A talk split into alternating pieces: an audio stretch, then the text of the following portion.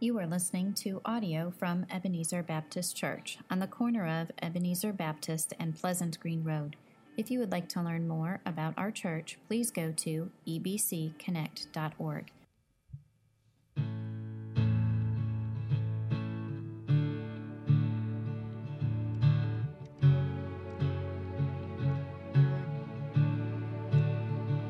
Through every battle, through every heartbreak, through every circumstance. I believe that you are my fortress, you are my portion, you are my hiding place. I believe you are the way, the truth, the life. Believe you are the way, the truth, the life.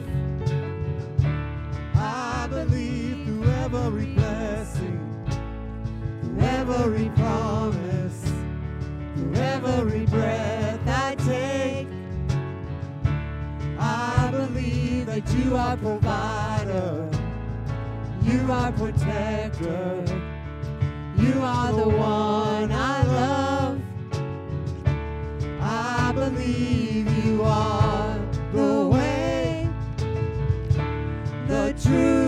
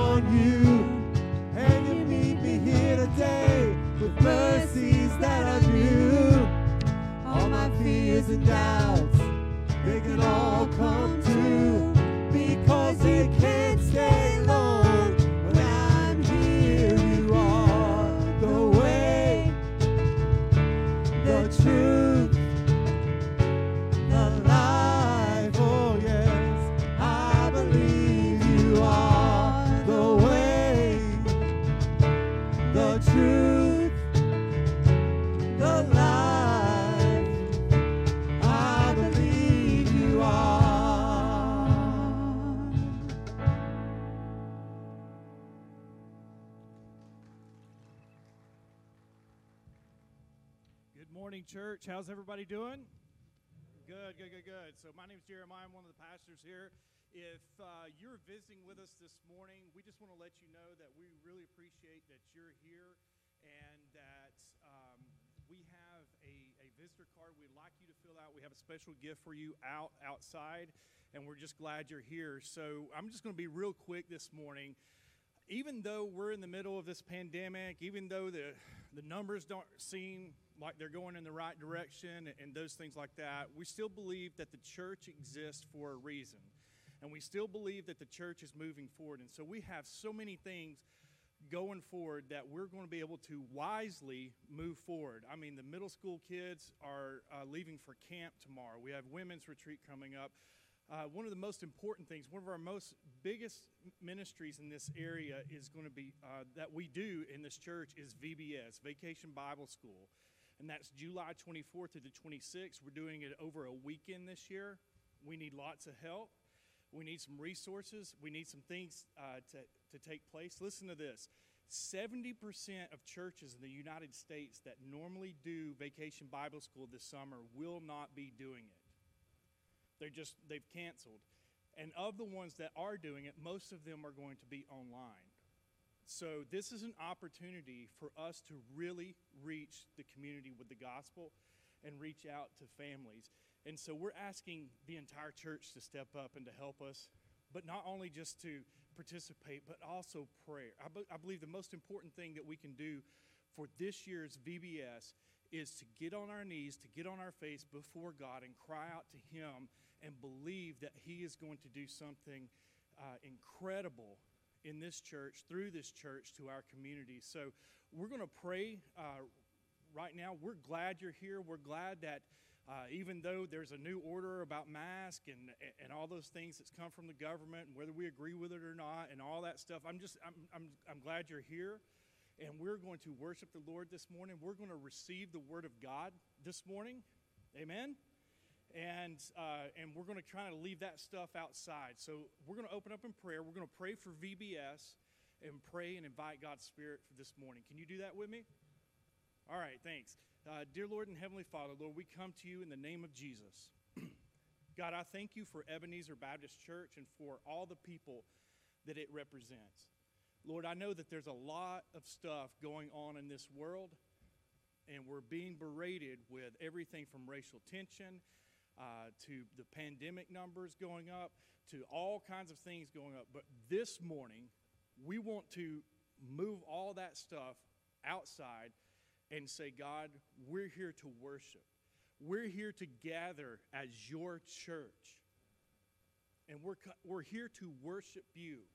We're here to be filled by you. We're here to receive your word. And God, we ask you to speak through Pastor Bob this morning as he exposes your word to us, God. And we ask that your Holy Spirit would come and speak to us here. Join us together, empower us. In Jesus Christ's name, Lord, we lift up VBS, all the volunteers, and all the kids. We ask that you would draw lost kids to this church. God, however we need to reach them, our neighbors, our schoolmates, our, our kids as friends, God, however we need to get kids to this church, God, so that we can share the gospel with them during vacation Bible school and we can share the love, God, for an activity when everything else is shut down, that we can safely and wisely still conduct this activity and share the gospel with our community. So, God, we pray over it. We ask you to protect it. We ask you to raise up volunteers, to raise up laborers to come into this field and God, we just ask you that miracles would take place, that we would see people come to faith in Christ and come into the kingdom this summer. In Jesus Christ's name we pray. Amen. Hear what Psalm 18 says about the Lord. I love you, Lord, my strength. The Lord is my rock, my fortress, and my deliverer my God, my rock where I seek refuge, my shield and the horn of my salvation, my stronghold. I called to the Lord, who is worthy of praise, and I was saved from all my enemies.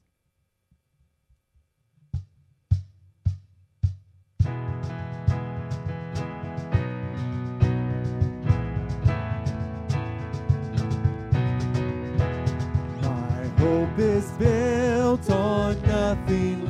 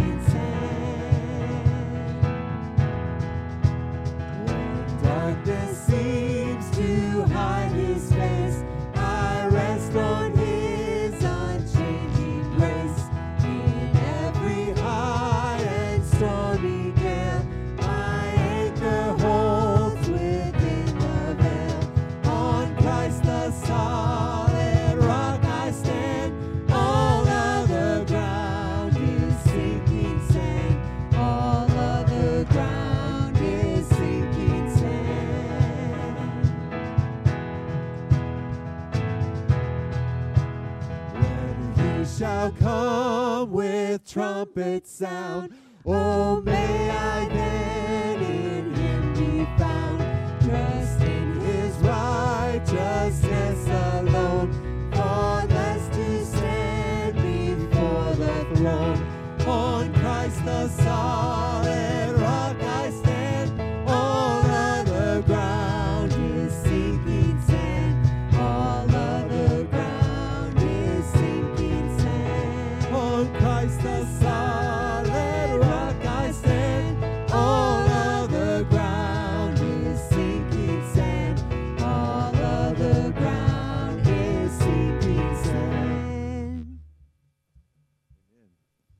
Praise the Lord. Let's give him a hand clap of praise this morning.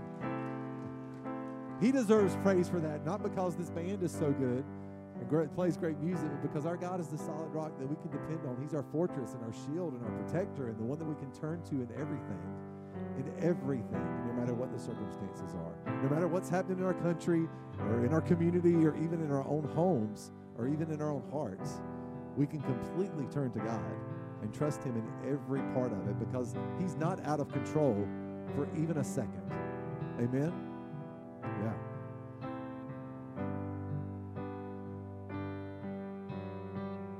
There's a grace when the heart is.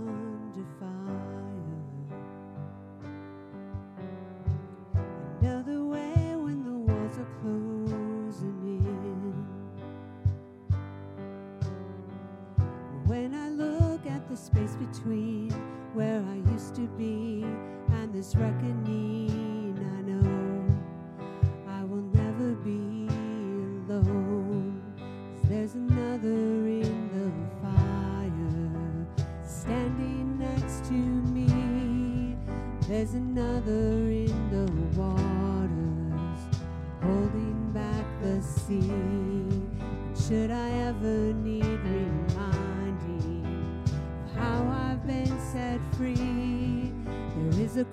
that bears the burden.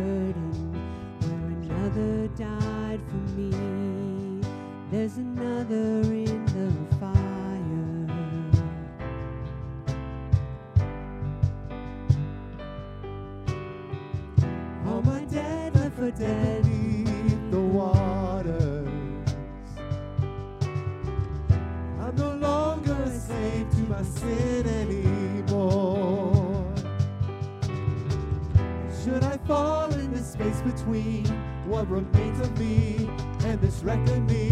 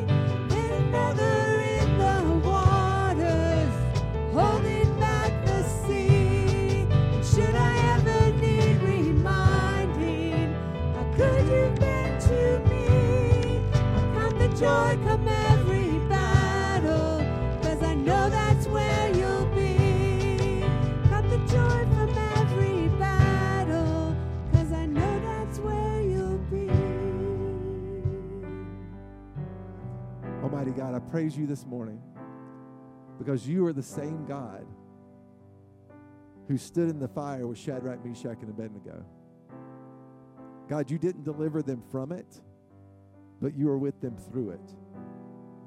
And so, Father, while there are times in my life, honestly, where I really wish you would just deliver me from a battle, I know that there's something you're doing in the middle of it. There's something you're teaching me.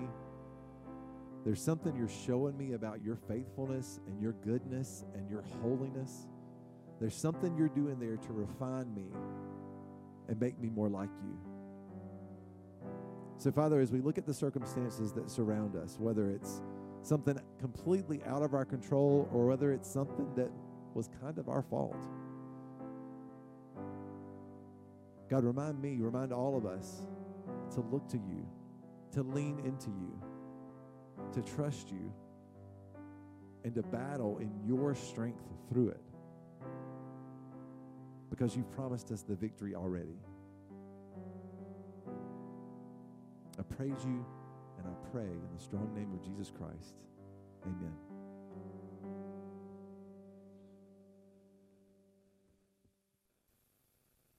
Good morning, church. How are you? Good. I think that's good. Most of you, that's good. Kind of hard to see um, the smiles this morning, and and um, I was telling Diane on the way in because she said good morning. It was like good morning back, but you can't read my lips, so it makes it difficult to to be able to do that. Um, but God is God is good, and uh, this morning we're starting a new series called The Upside. Now, here's, here's the deal um, we live in a world that seems to be just crazy, insane with, with things that are falling apart and chaos. And if we dwell on those things, and Jeremiah has already alluded to it, if we dwell on those things, then we can, we can find ourselves very depressed. Um, we can find ourselves sort of isolated and, and feeling as if the world is really, really big, I'm really, really small, and there's absolutely nothing I can do except just survive. And hopefully, I'll be able to do that. And so we find ourselves in this really strange place in history where uh, the things around us uh, almost seem like they're falling apart. And we in the church, we know if we look at Scripture, we know that there is some hope.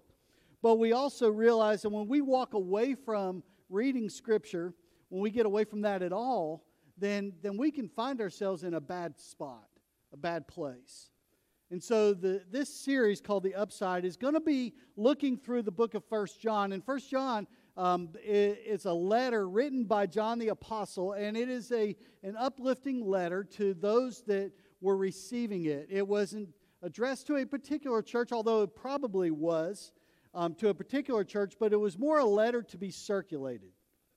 And it was a, a letter to be circulated as a word of encouragement to those that should be relying on Christ and be certain of their salvation. And so what we find in 1 John 5:13, I write these things so you may know you have eternal life. And that believing on Christ, you would have that. And so he writes that, and, and we see in, in chapter 2 where he writes about, uh, I write to you fathers, I write to you young men, and it's all this idea of here's what is expected because you belong to Christ. And understanding that there are forces from outside that want to push on that and want to influence that and want to affect that so that you become ineffective in your walk. And John is going to remind us of what Jesus did and how he affects us and how he should affect us in the world around us that seems to be going crazy. And so John writes this, and he's writing it to the folks of that day, but I think it's very applicable to what we find ourselves in today. Because if, if you are like me, um, I, can, I can watch a news station and it really doesn't matter which one, and I can find myself wanting to crawl under the covers or under the pillows or um, actually like under the couch um, I could find myself wanting to do that. And then I've realized that, that if I go to Scripture, there is a bigger God than the circumstances around me. And so John writes this. Um, we're, what we're going to find is he's writing and addressing a certain issue in, um, in that particular culture.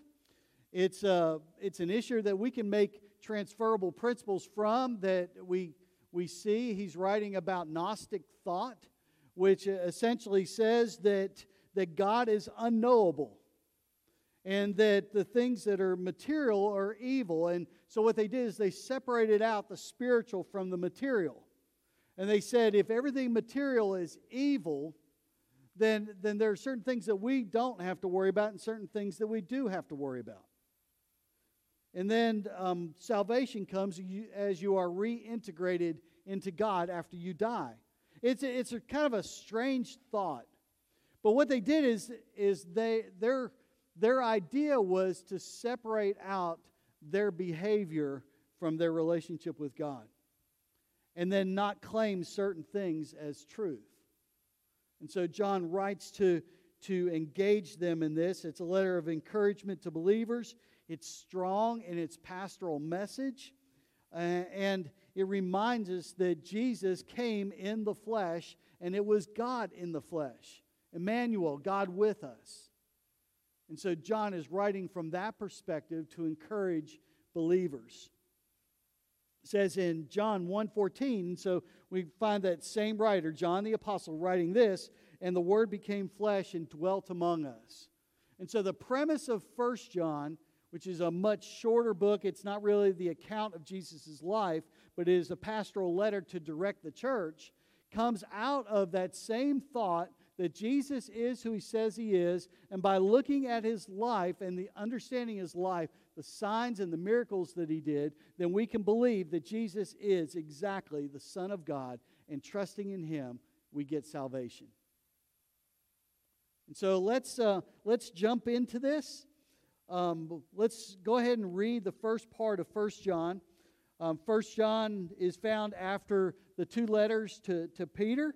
And um, so if we get into this, if you were to go to Revelation and flip back just a little bit, you'll find First John. So First John chapter 1, starting at verse 1, says, That which was from the beginning, which we have heard, which we have seen with our eyes, which we looked upon and have touched with our hands concerning the word of life, the life was made manifest, and we have seen it and testified to it and proclaimed to you the eternal life which was with the Father and was made manifest to us.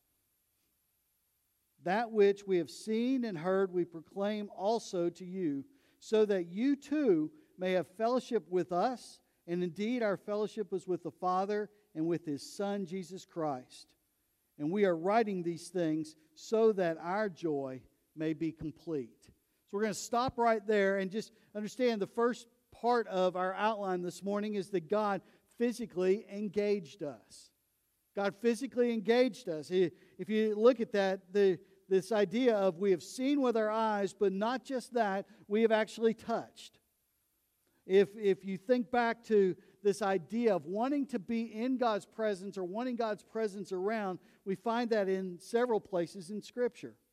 Uh, we find it um, in one place where Moses is dealing with it, and if you remember, if you look at Exodus chapter 32 and 33, in chapter 32, um, Moses has been to Mount Sinai and come back down, found that they've, they've crafted this golden calf. And on the back end of that, God tells them that I want to send you up toward the land that I promised you. And Moses gets into a discussion with God because out of that he says, I will send an angel. But Moses presses the issue. And he, and he presses into God and says, God, I, I don't, I, I understand that your people have really messed up. And they're going to suffer the consequences of their sin. And this is, this is what it says starting in verse 12 of Exodus 33. It says, Moses said to the Lord, See, you say to me, Bring up this people, but you have not let me know whom you'll send with me. Yet you have said, you, I know you by name, and you have also found favor in my sight. Now, therefore, If I found favor in your sight, please show me now your ways that I may know you in order to find favor in, in your sight. So we're getting into this discussion, and, and again, Moses is pressing in. He said, Consider too that this nation is your people. It's not that God needed to be reminded. It's not that God needs to be reminded that we belong to Him under the banner of Jesus Christ if we've trusted Him for our salvation. God does not need to be reminded of that. He knows that, just like He knew this. And He said, My presence will go with you, and I will give you rest. And He said to him, If your presence will not go with me, do not bring us up from here. So, so it's, it's as if Moses is laying down this line and says, God, if you're not coming, I ain't going. If you don't lead this, then forget it. I'm out of here. And, he, and so he says, I will go if your presence will go. It says, If your presence will not go with me, do not bring us up from here. For how shall it be known that I have found favor in your sight, I and your people? Is it not your going with us so that we are distinct, I and your people, from every other people on the face of the earth? And we would say, too, that when we accept Jesus Christ as our Savior, we're part of the family of God. We have a relationship with Him that is living and active. And we are not like those that don't have a relationship with Christ. There is a difference, or there ought to be a difference. If you don't see a difference between your life in Christ and others that are outside of Christ, then the question is do you have life in Christ? Because there ought to be a difference. Now, you're still going to probably do some stuff that will be like the world, but you don't dwell there, you don't stay there. So, verse 17, and the Lord said to Moses, This very thing that you have spoken I will do, for you have found favor in my sight, and I know you by name. And Moses said, Please show me your glory. That's a bold request. It's not that Moses is coming at this from some strange place. You know, he's been in the presence of God. It says in chapter 32 that he spent time with God and they were face to face like a man talks with a man. They would talk. So it's not that Moses had this weird relationship with God where he had never really spent time with her, him or anything. He says he's, he's wanting to see more of God. And, and maybe the, the fault of the church at this point is we are very satisfied with whatever is placed in front of us, and we never declare, God, I want more of you.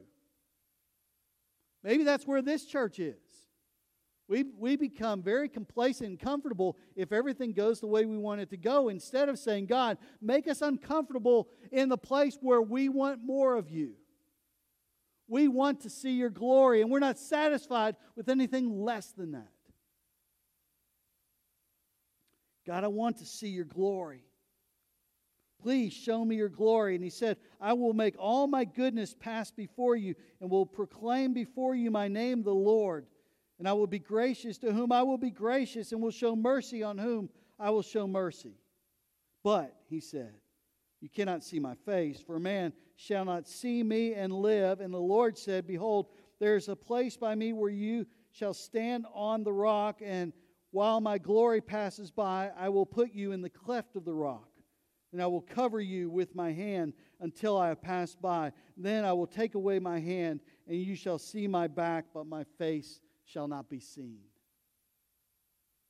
How many times have you asked for God to show you his glory and been willing to be in the presence of God. And maybe it is that you don't feel worthy to see the glory of God.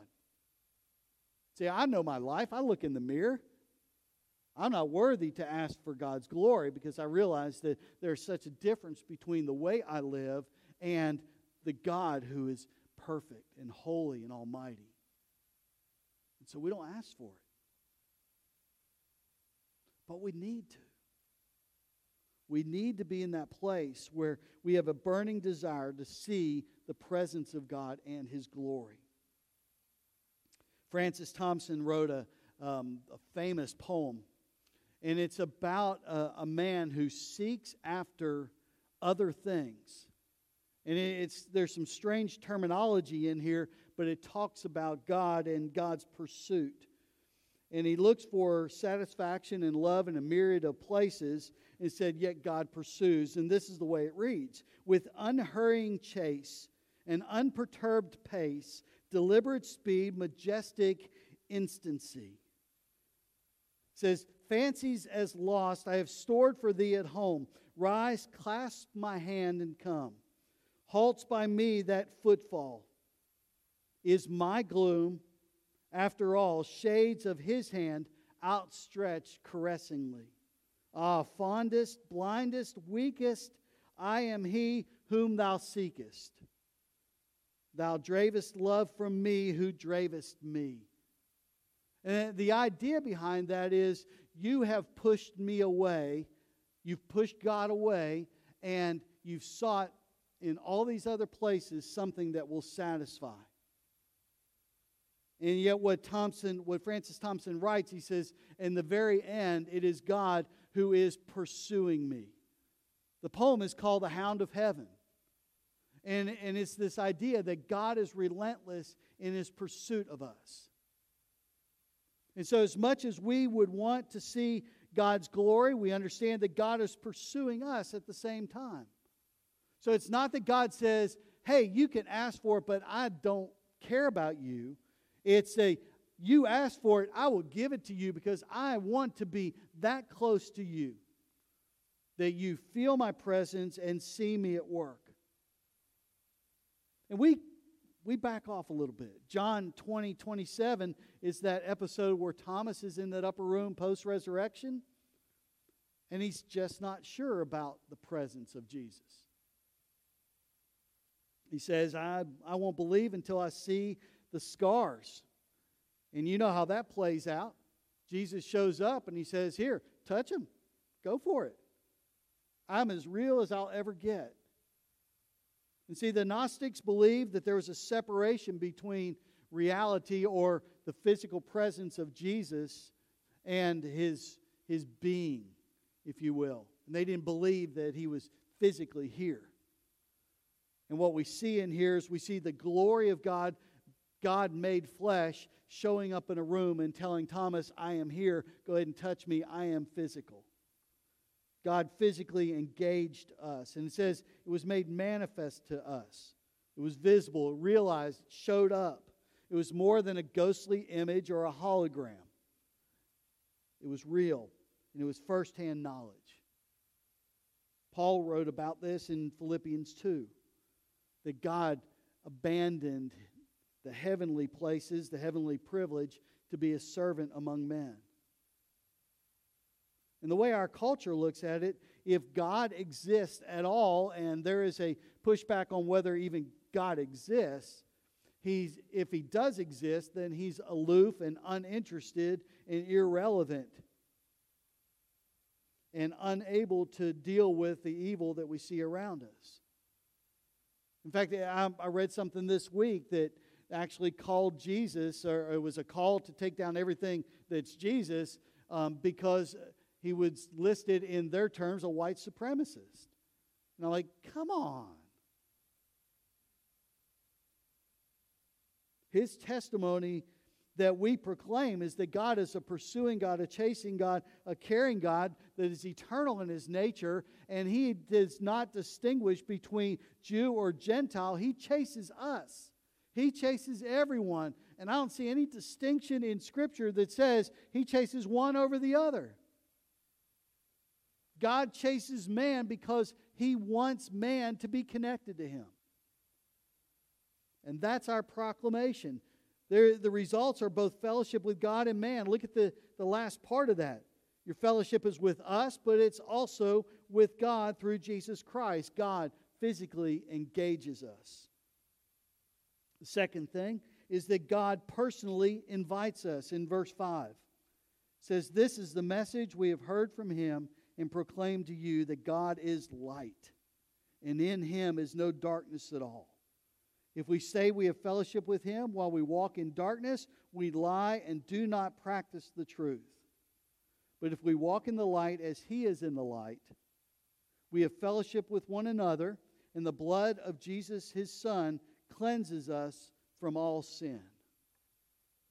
I mean, so what we see is John laying out this picture of Jesus in the flesh here. We've beheld him, we've seen him, we've touched him, he's physically present. And then he makes this turn and says, God is light, and in him there is no darkness at all. And what he's saying is, we, you can walk with God, and it can be physical. That is a possibility. And then he describes the character of God, that God is light. So he personally invites us into this fellowship with God that is light. And in him there's no darkness at all. So, what is John referring to? What does this language indicate? Well, the first thing is that there's a purity in God's character. There's a purity in his character. It also brings hope. Psalm 27 1 says, The Lord is my light and my salvation. So he's not just a God that is over here and, and just out there and pure, but he's a God that offers salvation and allows us to have fellowship with him, allows us to have relationship with him. Third thing is that God gives direction. Out of this is God is light, he gives direction. Psalm 43 3 says, Send out your light and your truth, let them lead me. Let them bring me to your holy hill and to your dwelling. God invites us and gives us direction for life. And then in verse 5 of this, we have a distinction. It exposes a distinction that God is light and in him is no darkness at all. Have you ever encountered someone and and it actually could be you? encountered someone that claimed to know Jesus Christ as Savior and Lord, and yet lived as if God did not exist or there was no evidence of new life. Um, I was thinking about this this morning, and God kind of brought something to mind as, and it's going to sound weird, but do you, do you remember um, in the, the movie or the play or whatever, in Peter Pan? And Peter Pan has his shadow, and at one point, Peter Pan and his shadow get separated?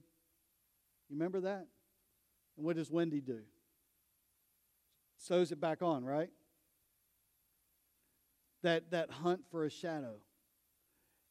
We've become so driven to replace God with things that we're comfortable with. It's as if we trust our shadow more than we do the presence of God. We want that attached to us. You realize that a shadow is nothing but just an image that is created by what is already present. And if we trust the shadow more than we do the light, then we're trusting just an image that's created in our image. It's essentially self idolatry. And so, what what John is writing here is he says you can make a verbal profession, but it not be a heart profession of faith. It's not an intellectual assent um, where my brain understands it. It is an acceptance of who Jesus is and what he does for us. So when John writes this, that God is light, in him there's no darkness at all. If we say we have fellowship with him while we walk in darkness, we lie and do not practice the truth. See, walking, that idea of lifestyle, walking in darkness is inconsistent with fellowship with God. There's an inconsistency. So, if God is light and in Him there's no darkness at all, if we walk in darkness, then it is hard to have fellowship with the Father. Ephesians 5 8 and 9 says, For at, time, at a one time you were darkness, and, but now you are light in the Lord. And then Paul drives it home. He says, Walk as children of light. For the fruit of light in, is, in, is found in all that is good and right and true. Isaiah the prophet would say the same thing. He says, Walk in the light of the Lord in Isaiah 2 5. And this, this idea of fellowship is that Greek word koinonia. It's the sharing in common. If we walk alongside God, to, to have that fellowship with Him that is vibrant, where we're no longer trusting the shadow that is created by us, but we're trusting the light in God and who He is. See, we are conduits of the message. It says, and we proclaim this this idea that this message of relationship with God, with a physical God that was present, is a message that we proclaim and believe. We proclaim the gloriousness of our walk with God. So John, John would ask you the question, like he would ask the, the readers of this, is are you proclaiming the gloriousness of walking in fellowship with God? Or does it become hard for you to do that because that walk is not present?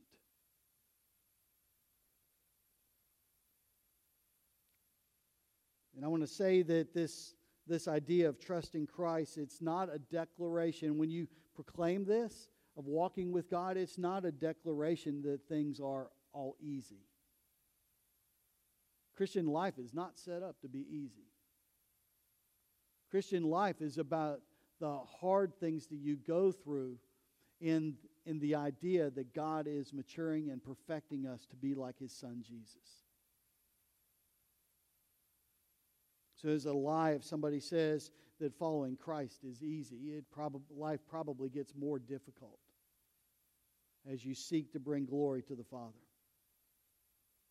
But it is a declaration of peace. So it's not a declaration of easy, it's a declaration of peace. And so you become conduits of the message that we have heard and seen. The third thing, not only does God physically engage us and personally invite us, but God perfectly realigns us. Verse 8 says this If we say we have no sin, we deceive ourselves, and the truth is not in us. If we confess our sins, he is faithful and just to forgive us our sins and to cleanse us from all unrighteousness. If we say we have not sinned, we make him a liar, and the word is not in us. Now, when we when we share Jesus Christ and we share the plan of salvation or we share the gospel, one of the things that we would always say is, do you have to teach a young child how to sin? We say, no, you don't have to teach a child. They, they come by it very naturally. When, um, when Becca was young, she, she would do things like um, she'd walk in, she would say, I love you to Debbie. I love you. And then she would turn around and say, Can I have a cookie? You know, and there was a deception in there, there was a, a manipulation in there. We didn't have to teach her how to do that. And, and you don't have to teach children how to sin. They come by that naturally. It's a, a nature that they are born with. And so we don't convince anybody. However, if you change the definition of sin, and this is what the, the Gnostics would look at, and they would say, if we change the definition of sin, then we're not liable for it. And we, we kind of live in, in that world, and um, we live in a world of shifting moral standards. If I can change the definition of a particular sin, then it must not be sin. And so, so if we look at Scripture and we read Scripture, we say, certainly the Word of God, the Bible, we can see our sin. But if the standard shifts, if it moves over, we can deem ourselves on solid ground. Right? So if we can set the Bible aside and, and we can categorize things as not sin, and that way I can live in a manner pleasing to me. Um, there, there are some examples. Um, because and when you do that, you become the ultimate authority about what sin is and what pleasure is. So the, the example, one example would be I can rationalize gossip as a prayer request. I've got something I want to share with you, and I want you to really pray about it. I heard this. Have you ever been part of one of those discussions? And we go, that's not sin, that's sharing a prayer request. But if it if it is gossip, then it's sin. So if we can change the definition just slightly, we can rationalize it. And we and it happens all the time. It can happen on a bigger stage. If we say it's about women's rights that abortion is okay, we can change the definition of murder of the unborn. It's a rationalization to make it okay. And so we we can look at those things and we say we we look at this and we say John, we don't have a problem with this idea of sin. Oh, but we do when we rationalize that sin and change the definition. We make it seem or say what we want it to say. So John writes if we say we have no sin, we deceive ourselves. It's the idea of wandering off a path that is set. Um, Deb and I've done a, a, little bit of hiking lately, and, and um, what we found is that we better look at the map before we get on the trail. We, we better do that beforehand because if we get out on the trail and we don't really know where we're going, there's no telling where we'll end up. And, and we're not of the age that we can hike forever. You know, at 20, I could stand the, the five or six hours or something of getting lost. I can't do that now. You'd find me flat. So I have to look at a map to know where I'm going. The idea that, that John is writing about here when he says you deceive yourselves is the idea of not knowing where the path is and then wandering off that path. So if I take this and say, okay, this is the path I need to follow, I need to look at Scripture, but at some point I put that map down and I decide to go my own direction, I can easily wander off the path that keeps me going to the destination that I want to get to. And so when John writes this, you deceive yourselves, it's the idea of taking, your, taking that starting point and changing it.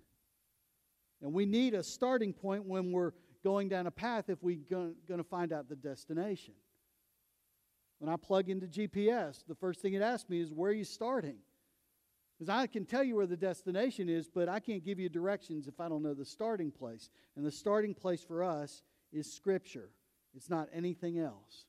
It's not the shadow that is beside us. It's not my own thoughts about what is okay. It's not my own rationalization about what might be fine for the culture I live in.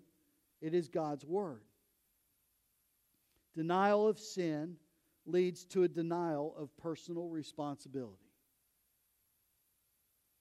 Glenn Barker put it this way when the sin principle is denied, truth as a principle of life cannot exist in us. So, what's the upside? What's the upside in all this? Verse 9 says, If we confess our sins, he is faithful and just to forgive us our sins and to cleanse us from all unrighteousness. So, the assumption on John's part is that you can be in relationship with the Father and still sin. So John does not deny that, that sin takes place, and you can't claim that you don't sin. What John is saying is you do. Um, however, God, out of his goodness and his mercy, has provided a way for forgiveness and cleansing.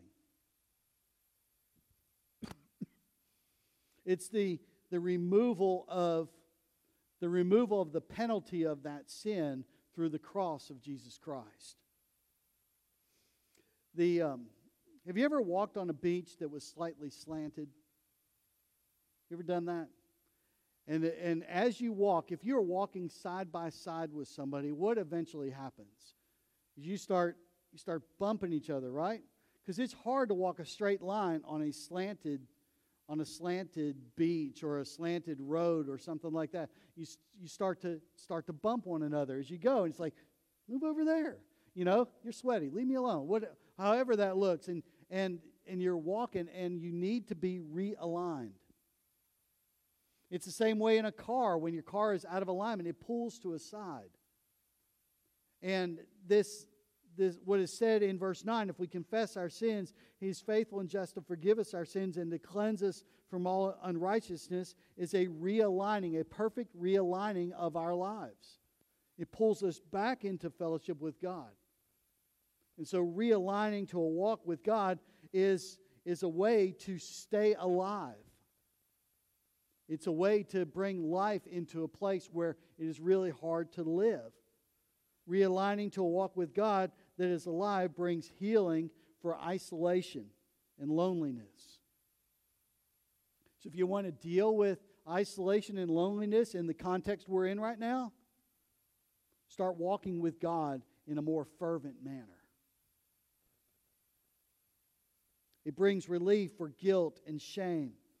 It brings a confidence and security. Because this is what we know that God is personal. He's personal. God is pursuing us. He's relentless. He's the hound of heaven that chases after us relentlessly. But He's also a protecting God.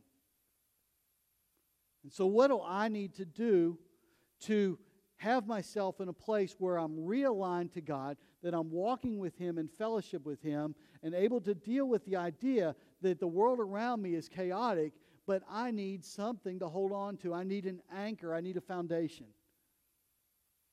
Say, our response to God's invitation at this for realignment and being brought into this ongoing walk with Him that John describes here is that we ask God to remove the blinders so that we can see our sin and in so seeing our sin confess because that's the key in first john or in first john 1 9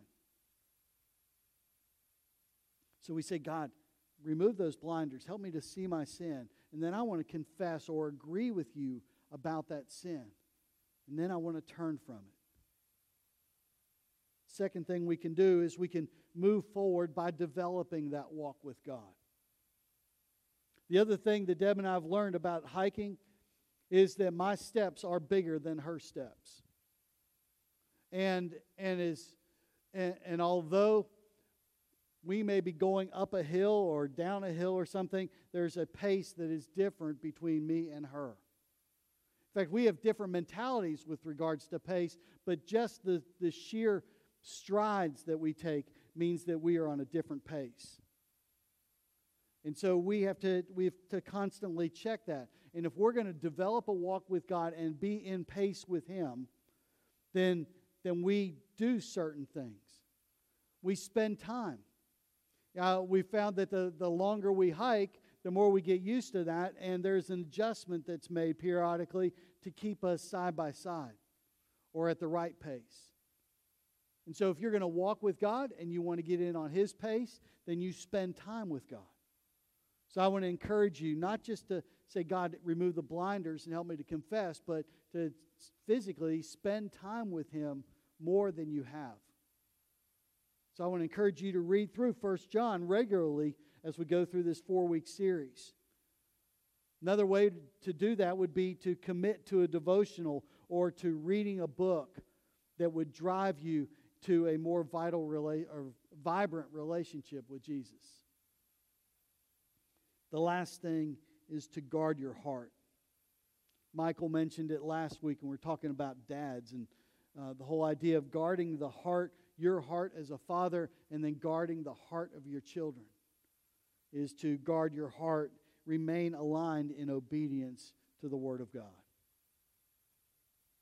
So God wants to take care of us. He, he has physically engaged us as the Son of God. He is personally inviting us into relationship with Him, which is incredible. The God of all universe wants relationship with me. That's incredible.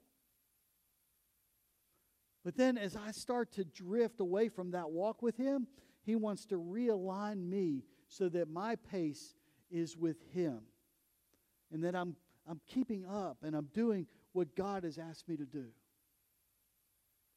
We do live in a chaotic time. But walking with God is the key to surviving it and thriving through it. Let's pray. Father, thank you for your word this morning. Thank you for how you lead us. Father, thank you for physically engaging us by allowing your son to come and being a servant among us, going so far as to die a criminal's death on the cross. And Father, we know that, that you, God, have given him a name that is above every name, that at the name of Jesus every knee shall bow and every tongue should confess that Jesus Christ is Lord to the glory of the Father. So physically, we know that Jesus showed up. Father, beyond that, you invite us into relationship with you. And not just a relationship of passing eh, occasionally, but into a relationship with you that becomes a walk, a lifestyle of something that is ongoing. And so, Father, as you've called us to yourself, we may need to deal with sin in our life this morning. We say we have no sin, we lie. We don't practice the truth. And you call us to be reminded that sometimes our walk gets disturbed by us trusting us. And so, Father, I pray this, this morning in this time of invitation that there's somebody that doesn't know you. Father, today would be the day that they would trust you. And they would stick around for a few minutes after we're done and have a conversation about what it means to trust Christ. Father, for others of us in this room, it may be that we just need to spend some time with you and get realigned to who you are. And so, Father, as we as we sing this song and think about those things, Father, drive us to our knees, even as we if we don't come to the altar, just in our seats, drive us to our knees that we would want you bad enough to say, God, I want to see your glory in my life, and I want it to make a difference. So, God, we pray that that would happen during this time and during this week. We pray in Jesus' name. Amen.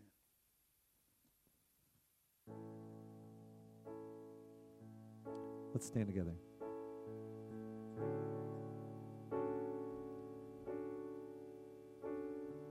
Come out of darkness from wherever you've been. Come broken hearted, let rescue begin. Come run your mercy, O sinner, come kneel. Earth has no sorrow that heaven can't heal. Earth has no sorrow that heaven can't heal. So lay down your burdens, lay down your shame.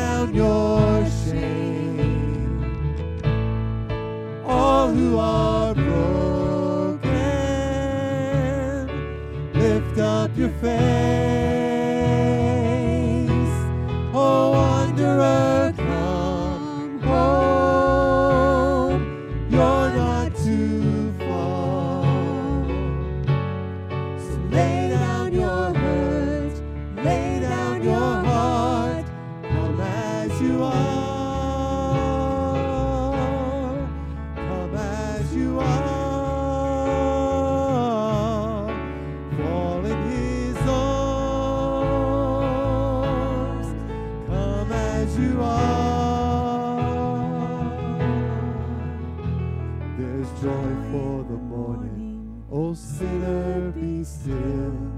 Earth has no sorrow that heaven can heal. Earth has no sorrow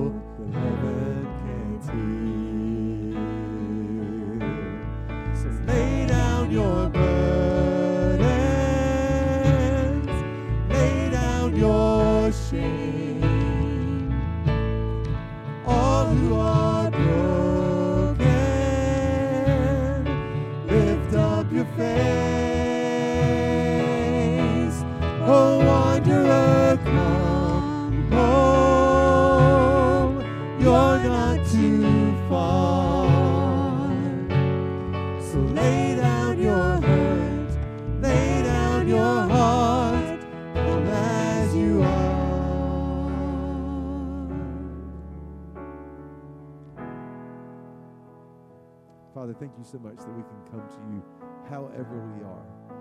Father, thank you that when we bring our sin to you, you are faithful and just to forgive us. And you cleanse us of all unrighteousness, Father.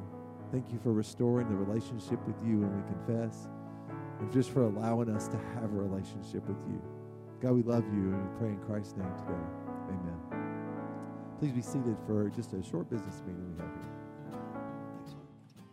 Thank you for listening to this audio from Ebenezer Baptist Church. We welcome you to join us next Sunday for our weekly worship service. If you have found this resource helpful, please do share it with others and check out our other ministries at ebcconnect.org.